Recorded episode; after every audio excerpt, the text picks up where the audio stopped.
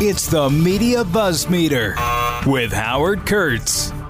All right, let's see what's buzzy out there today. Let's begin out in Los Angeles, where the LA Times has named a new executive editor. Kevin Merida is a guy I've known for a very long time. He's had a pretty uh, eclectic career. He spent 20 years at the Washington Post. He was a reporter, he was an editor, he rose to the number two job of managing editor. Then he went to ESPN as a senior vice president, and he became the founder and editor in chief of The Undefeated, which covers sports, but also race, fashion, arts, and other stuff. Uh, the Los Angeles Times is interesting. First of all, we're at a point in history now where I don't have to say that Kevin Merida will be the first African American to run the LA Times. He's the second one because Dean Baquet, now editor of the New York Times, I once went out to LA to interview him when he had taken over that paper. At that time, the LA Times had a lot of national ambitions because it had a huge Washington bureau, a lot of foreign bureaus. It really was sort of the third um, paper in America after the Washington Post and the New York Times. You've put the Wall Street Journal in a slightly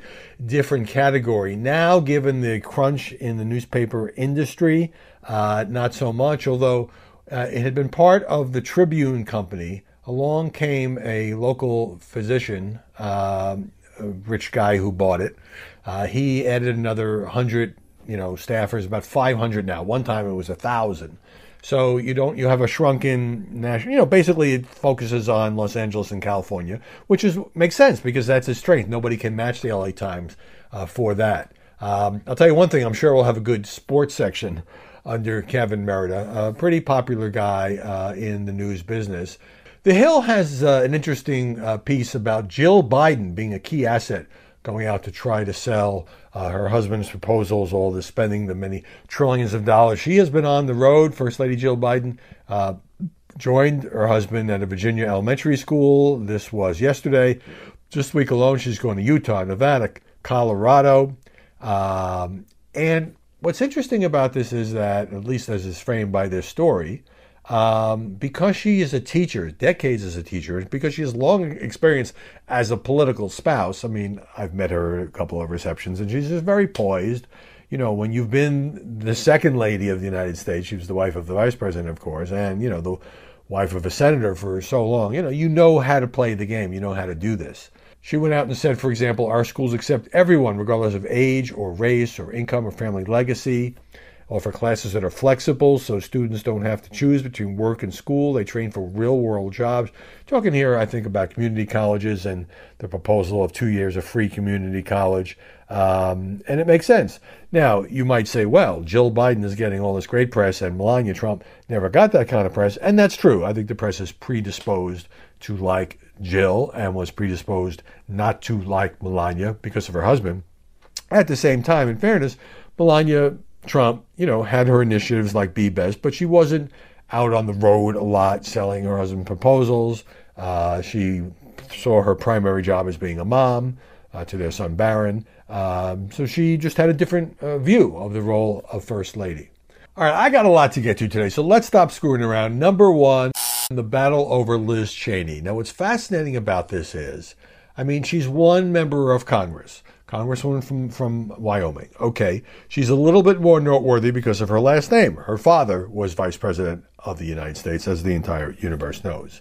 And uh, she is the number three Republican in the House. She's part of the leadership team. The question now is for how long? So, as you probably know, if you haven't been living in a cave, uh, Liz Cheney is under uh, enormous pressure now because of the fight, the battle the schism that has developed between her and one Donald Trump. Now, it doesn't shock me that they're at odds or at uh, some kind of political war because Trump ran not only against the Obama administration, he ran not only against Joe Biden in 2020, um, but he ran in 2016 against the Bush administration. He ran against George W. Bush and Iraq and foreign wars. And by extension, he also ran against Dick Cheney. So they were never going to be, you know, bosom buddies. Uh, right now, there was a big uh, House uh, Republican retreat, and this is what has brought this to the fore. And everybody is going nuts over this. Why? Because it's a proxy war. The fate of Liz Cheney, while in and of itself not crucial to the future of America, has become this proxy war for Donald Trump's assault on that portion of the Republican Party that does not go along with his claims, his unproven claims of a stolen election. Uh, it does not uh, pledge loyalty to him.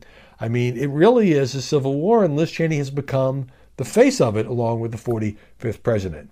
So, yesterday, she made clear that she's not backing down. She is going to continue to go at it with Donald Trump. She knows the risk. She knows it's caused her a lot of grief back in her home state in Wyoming, and she knows that her job as a member of the leadership is threatened.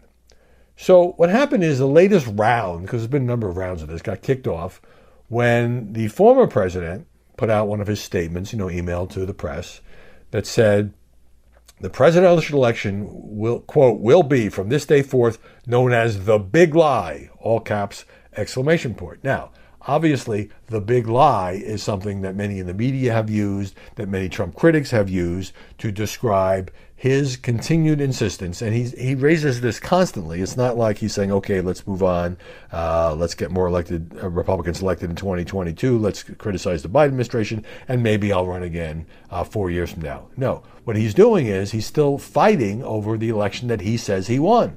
Unfortunately for Donald Trump, you had his own Justice Department under Bill Barr. Uh, finding no evidence of widespread fraud. You had all of those lawsuits, federal court, state court, uh, and now there's, you know, they're still sort of pushing recounts and audits, and, and, and state parties that are loyal to Donald Trump are trying to censure people who are not loyal to Donald Trump. I mentioned on yesterday's podcast Mitt Romney getting booed and a censure vote against the former GOP nominee in 2012, now senator from Utah, failing by a pretty narrow margin.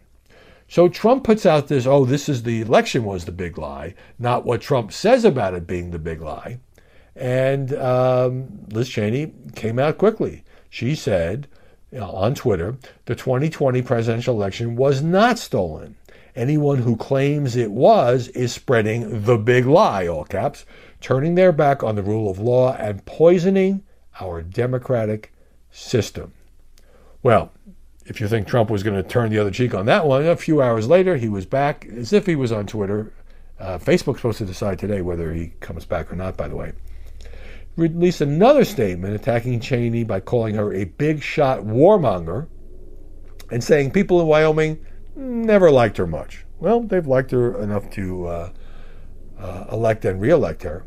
Um, so, just a little background here. You know, Liz Cheney. Um, she is basically saying that Trump's false statements about the election is an issue of principle, but she uh, the question is how much support will she have? Because you may recall there was a secret vote for the leadership in January, and at that time uh, she was easily reelected, despite all of the uh, pretty prominent people in the GOP who go after her. When it came to the rank and file, when they didn't have to put their names to it, uh, Liz Cheney easily reelected uh, to the number three leadership post.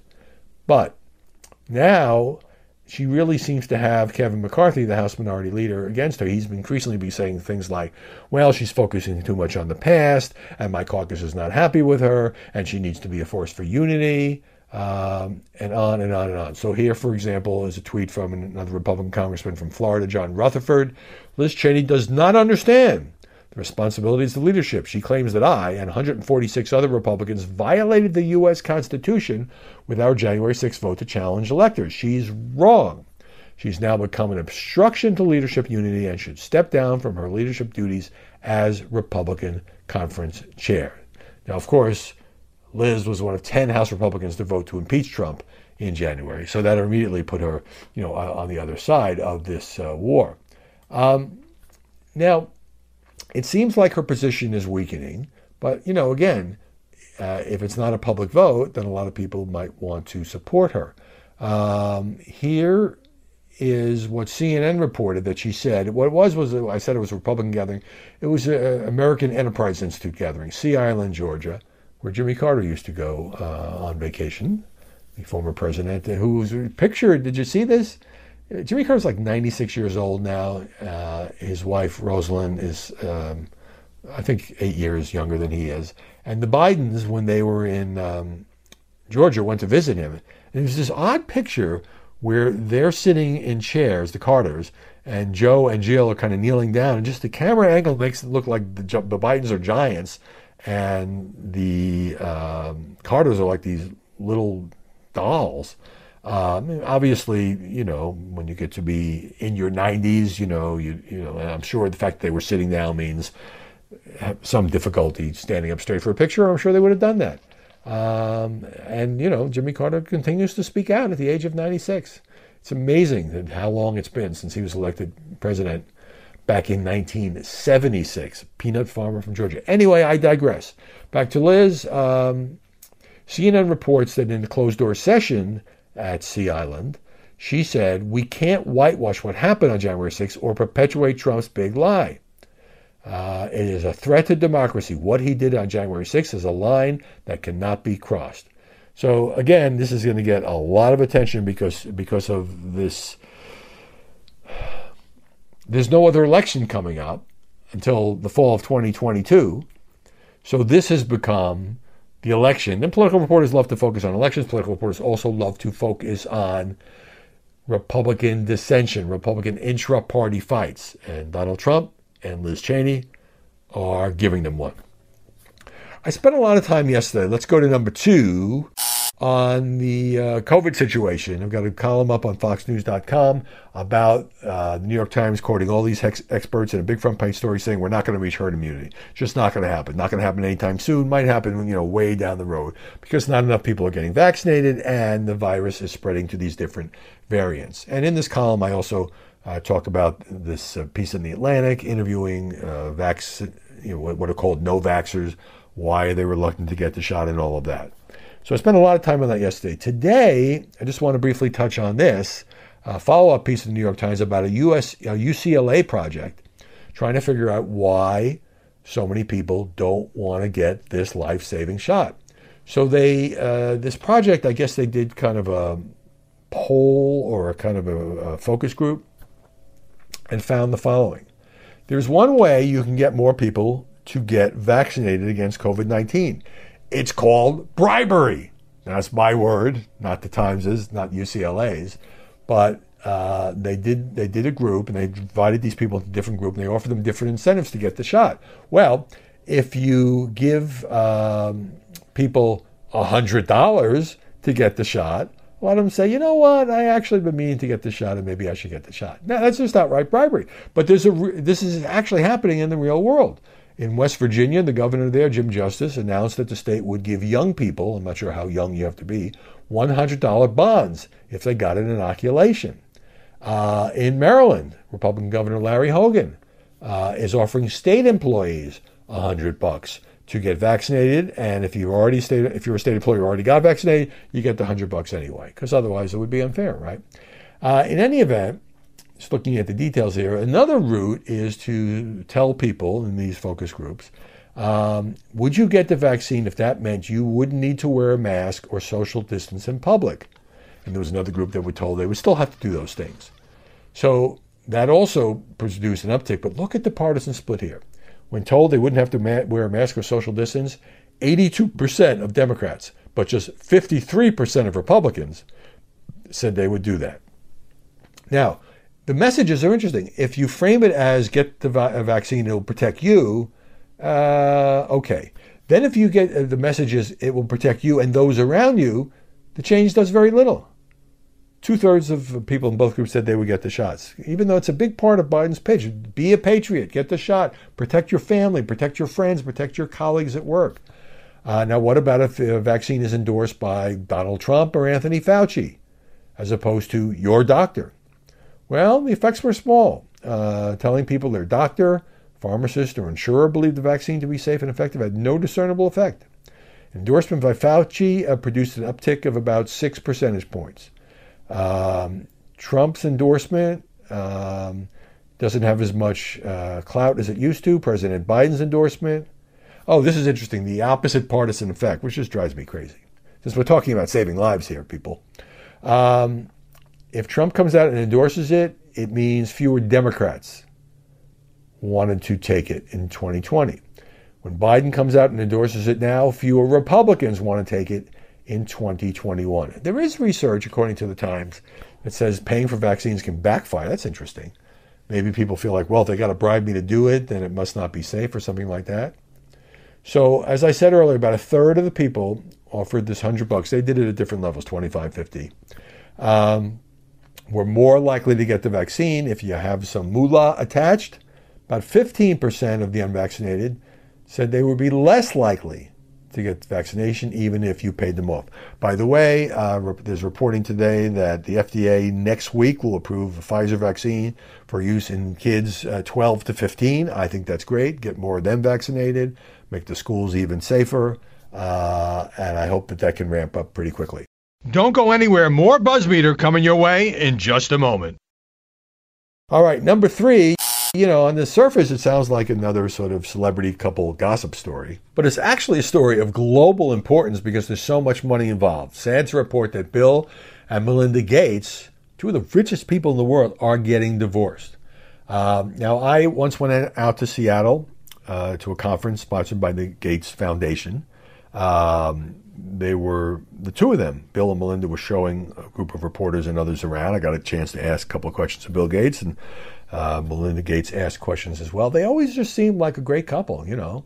And um, of course, you never know what's going on inside anybody's marriage. Now, this is not the situation with Jeff Bezos. It's not a tabloid uh, kind of situation. That obviously got enormous attention again because so much money is involved.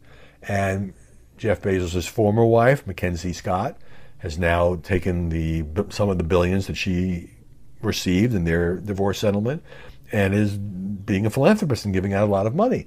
Now, you know, Gates, of course, is most famous for founding Microsoft and changing the computer world.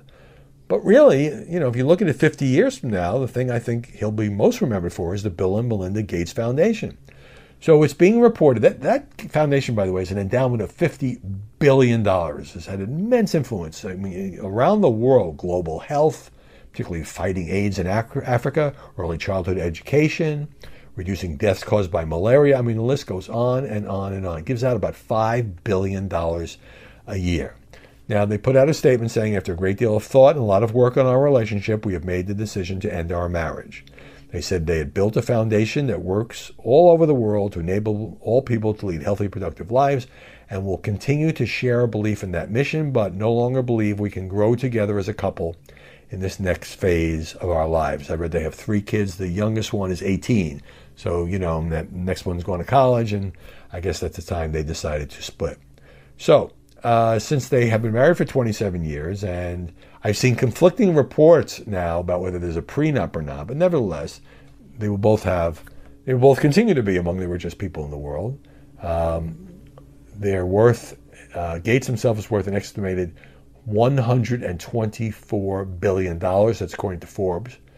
So, you know, among other things, in addition to the foundation, the Gateses are the largest owners of farmland in America. I didn't know that.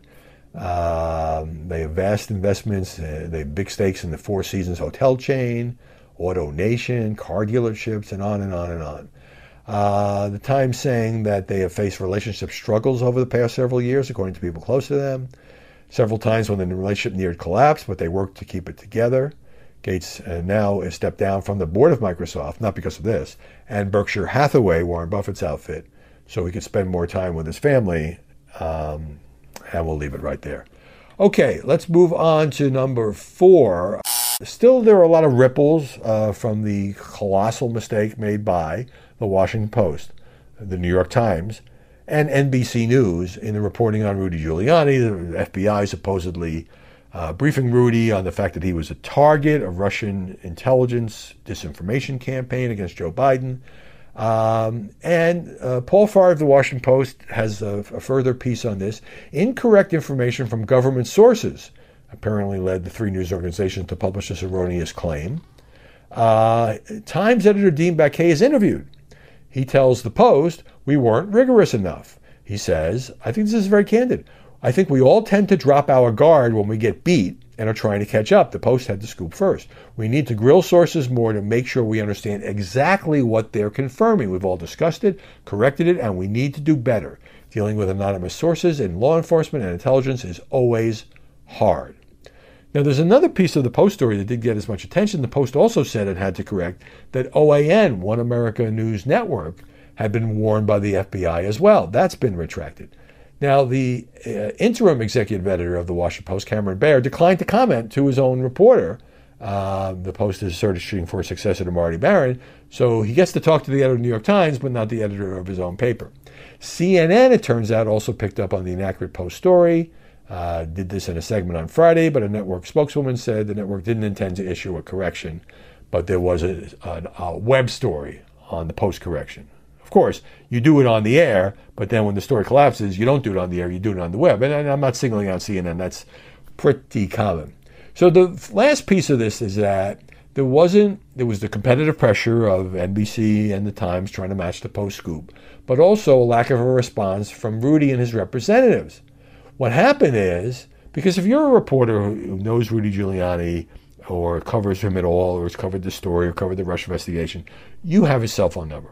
And you text him and he texts right back, believe me. And sometimes he'll call and you can't get off the phone for an hour. He loves talking to reporters.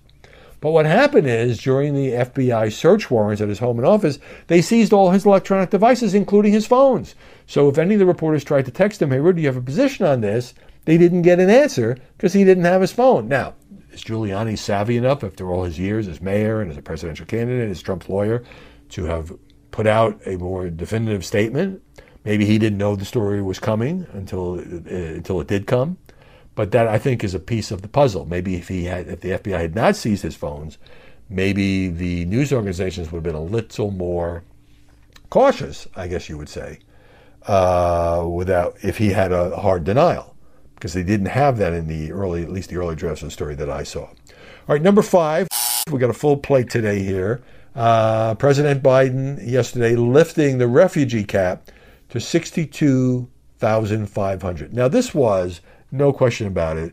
Uh, it was actually a double reversal. So uh, Donald Trump had gotten a lot of criticism for li- limiting the number of legal refugees to just 15,000. During the campaign, Biden said, I will raise it to 125,000. So he gets into office, and when it comes time to, like, you know, whatever the process is, officially notify the State Department, he says, okay, we're going to keep it at 15,000 for now. Enormous backlash from Democrats. And within a day, Jen Psaki's out there saying, well, you know, that, that was just an interim thing and we are going to raise it, but we have a lack of resources. So, so yesterday, Biden putting out a statement today, I'm revising the re- refugee admissions cap to 62.5 for this fiscal year. This erases the historically low number set by the previous administration, did not, which did not reflect America's values as a nation that welcomes and supports refugees. But then in the same statement, the President of the United States says, the sad truth is we will not achieve 62,500 emissions this year because they don't have the resources. He says, we're working quickly to undo the damage of the last four years. So blames Trump, uh, goes with the lower figure because he felt like he just couldn't do it because of the crisis at the border that they don't call a crisis.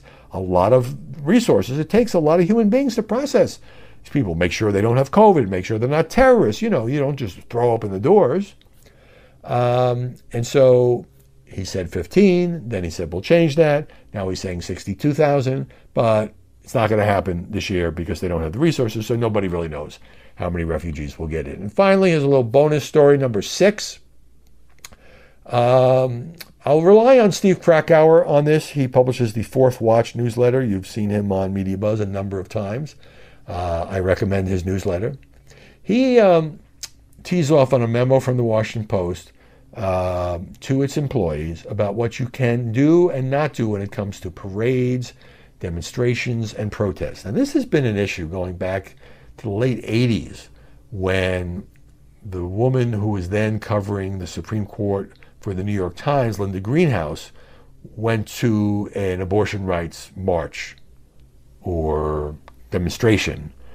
And there was a huge uh, uproar over that because how can you continue to cover the Supreme Court on this issue when you've made your views known? And the Washington Post wouldn't allow such things.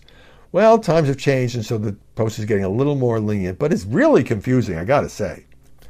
So um, here's the guidance we're giving so that you don't engage in political or partisan activity, says the Washington Post editors. First example it would be fine to participate in a celebration at a BLM plaza, Black Lives Matter plaza, but not a protest there, or attend a pride gathering, but not a demonstration at the Supreme Court. So uh, Krakauer says a celebration at BLM Plaza was not a protest. What? As Wesley Lowery, uh, formerly an African American reporter for the Washington Post, uh, laid out in the thread today, how does an attendee ensure that one does not become the other? Is the location not definitionally political? You go to Black Lives Matter, what are you expecting? Plaza. And there's a 100% chance that any number of readers would argue that attending a quote celebration, says Lowery, at Black Lives Matter Plaza amounts to the appearance of advocacy. And thus, the examples in this memo violated the actual stated policy in this memo. Okay, I got to go along with this. I can't figure out what's allowed or what's not allowed. So here's another example from the memo. Quote A newsroom employee would not hold a protest sign at a parade or wear a hat supporting or opposing a political candidate or legislative policy. Okay, that seems fair, but then here's the rest of the sentence. But might wear a rainbow cap, wave an American flag, or wear a t shirt celebrating their identity. So I, am sorry, I'm just like scratching my head here. You can not hold a protest sign, you can't wear a hat, but you can wear a rainbow hat, which is, you know, sort of a gay pride thing. You can't, you can wave an American flag and say, I'm an American, but you can't wear a MAGA cap, Make America Great Again. You can wear a t shirt that's about celebrating your identity, whether you're black, Latino, gay, woke, whatever, but you can't hold a sign in a protest. Okay, I cannot decipher this. If this was supposed to clarify, it's doing anything but. Here's a Krakauer take. Steve says uh, waving an American flag at a celebration, okay. Waving an American flag at a demonstration, not allowed. In theory, this makes sense. In practice, who can parse what counts as political and what doesn't? These convoluted and toothless rules ultimately help no one and will surely annoy the newsroom in an attempt to put this veil of objectivity that no one, especially the audience, even believes is really there in the first place. Well, I, have long been conflicted about this because, for example, here's one thing we, we can absolutely agree on. If you're a political reporter or editor or producer, you don't give money to political campaigns, right? Now, is your right as an American citizen to give money to politicians or PACs or political campaigns, but you forfeit that right when you are part of the news gathering process. I have no problem with that. But I don't think I like the idea of anyone marching in a pro Trump rally, an anti Trump rally, an abortion rights rally, a pro life rally, because, I mean, especially if you cover politics or edit politics or talk about politics, because eventually these issues are going to come up. Now, one of the things that newspapers are grappling with is well, should sports writers uh, be bound by this? Because they're not covering a campaign or an issue like abortion or immigration for that matter. But we've all seen, uh, especially places like ESPN, how much politics does get involved in sports these days. Whether it's national anthem protests, whether it's you know a championship team refusing to go to the Trump White House, it just becomes really hard to separate. And so my, I don't know about this memo, and I don't know how you parse it, uh, but you don't want it. There is such a thing as an appearance of a conflict. Everyone knows journalists have opinions. You know, nobody's claiming they don't. The question is their challenge in keeping those personal opinions out of their writing, out of their uh, appearances on television, out of their Twitter feeds, where they often let down their guard, and some don't even bother, uh, especially if they're anti-Trump. So it, maybe it's an insoluble problem, but it seems to me there are bright red lines, and then there are these sort of squiggly lines, and this thing is a squiggly memo, and it doesn't solve anything. Squiggly. That ain't going to do it. All right. Thank you all for listening. Uh, I hope when we talk about the vaccination, if you haven't gotten it, you're trying to get it or get it for somebody else, or just talk to people about how this is important for the country. I mean, this is a, it's amazing. It's a miracle that we have these Pfizer and Moderna and J&J vaccines.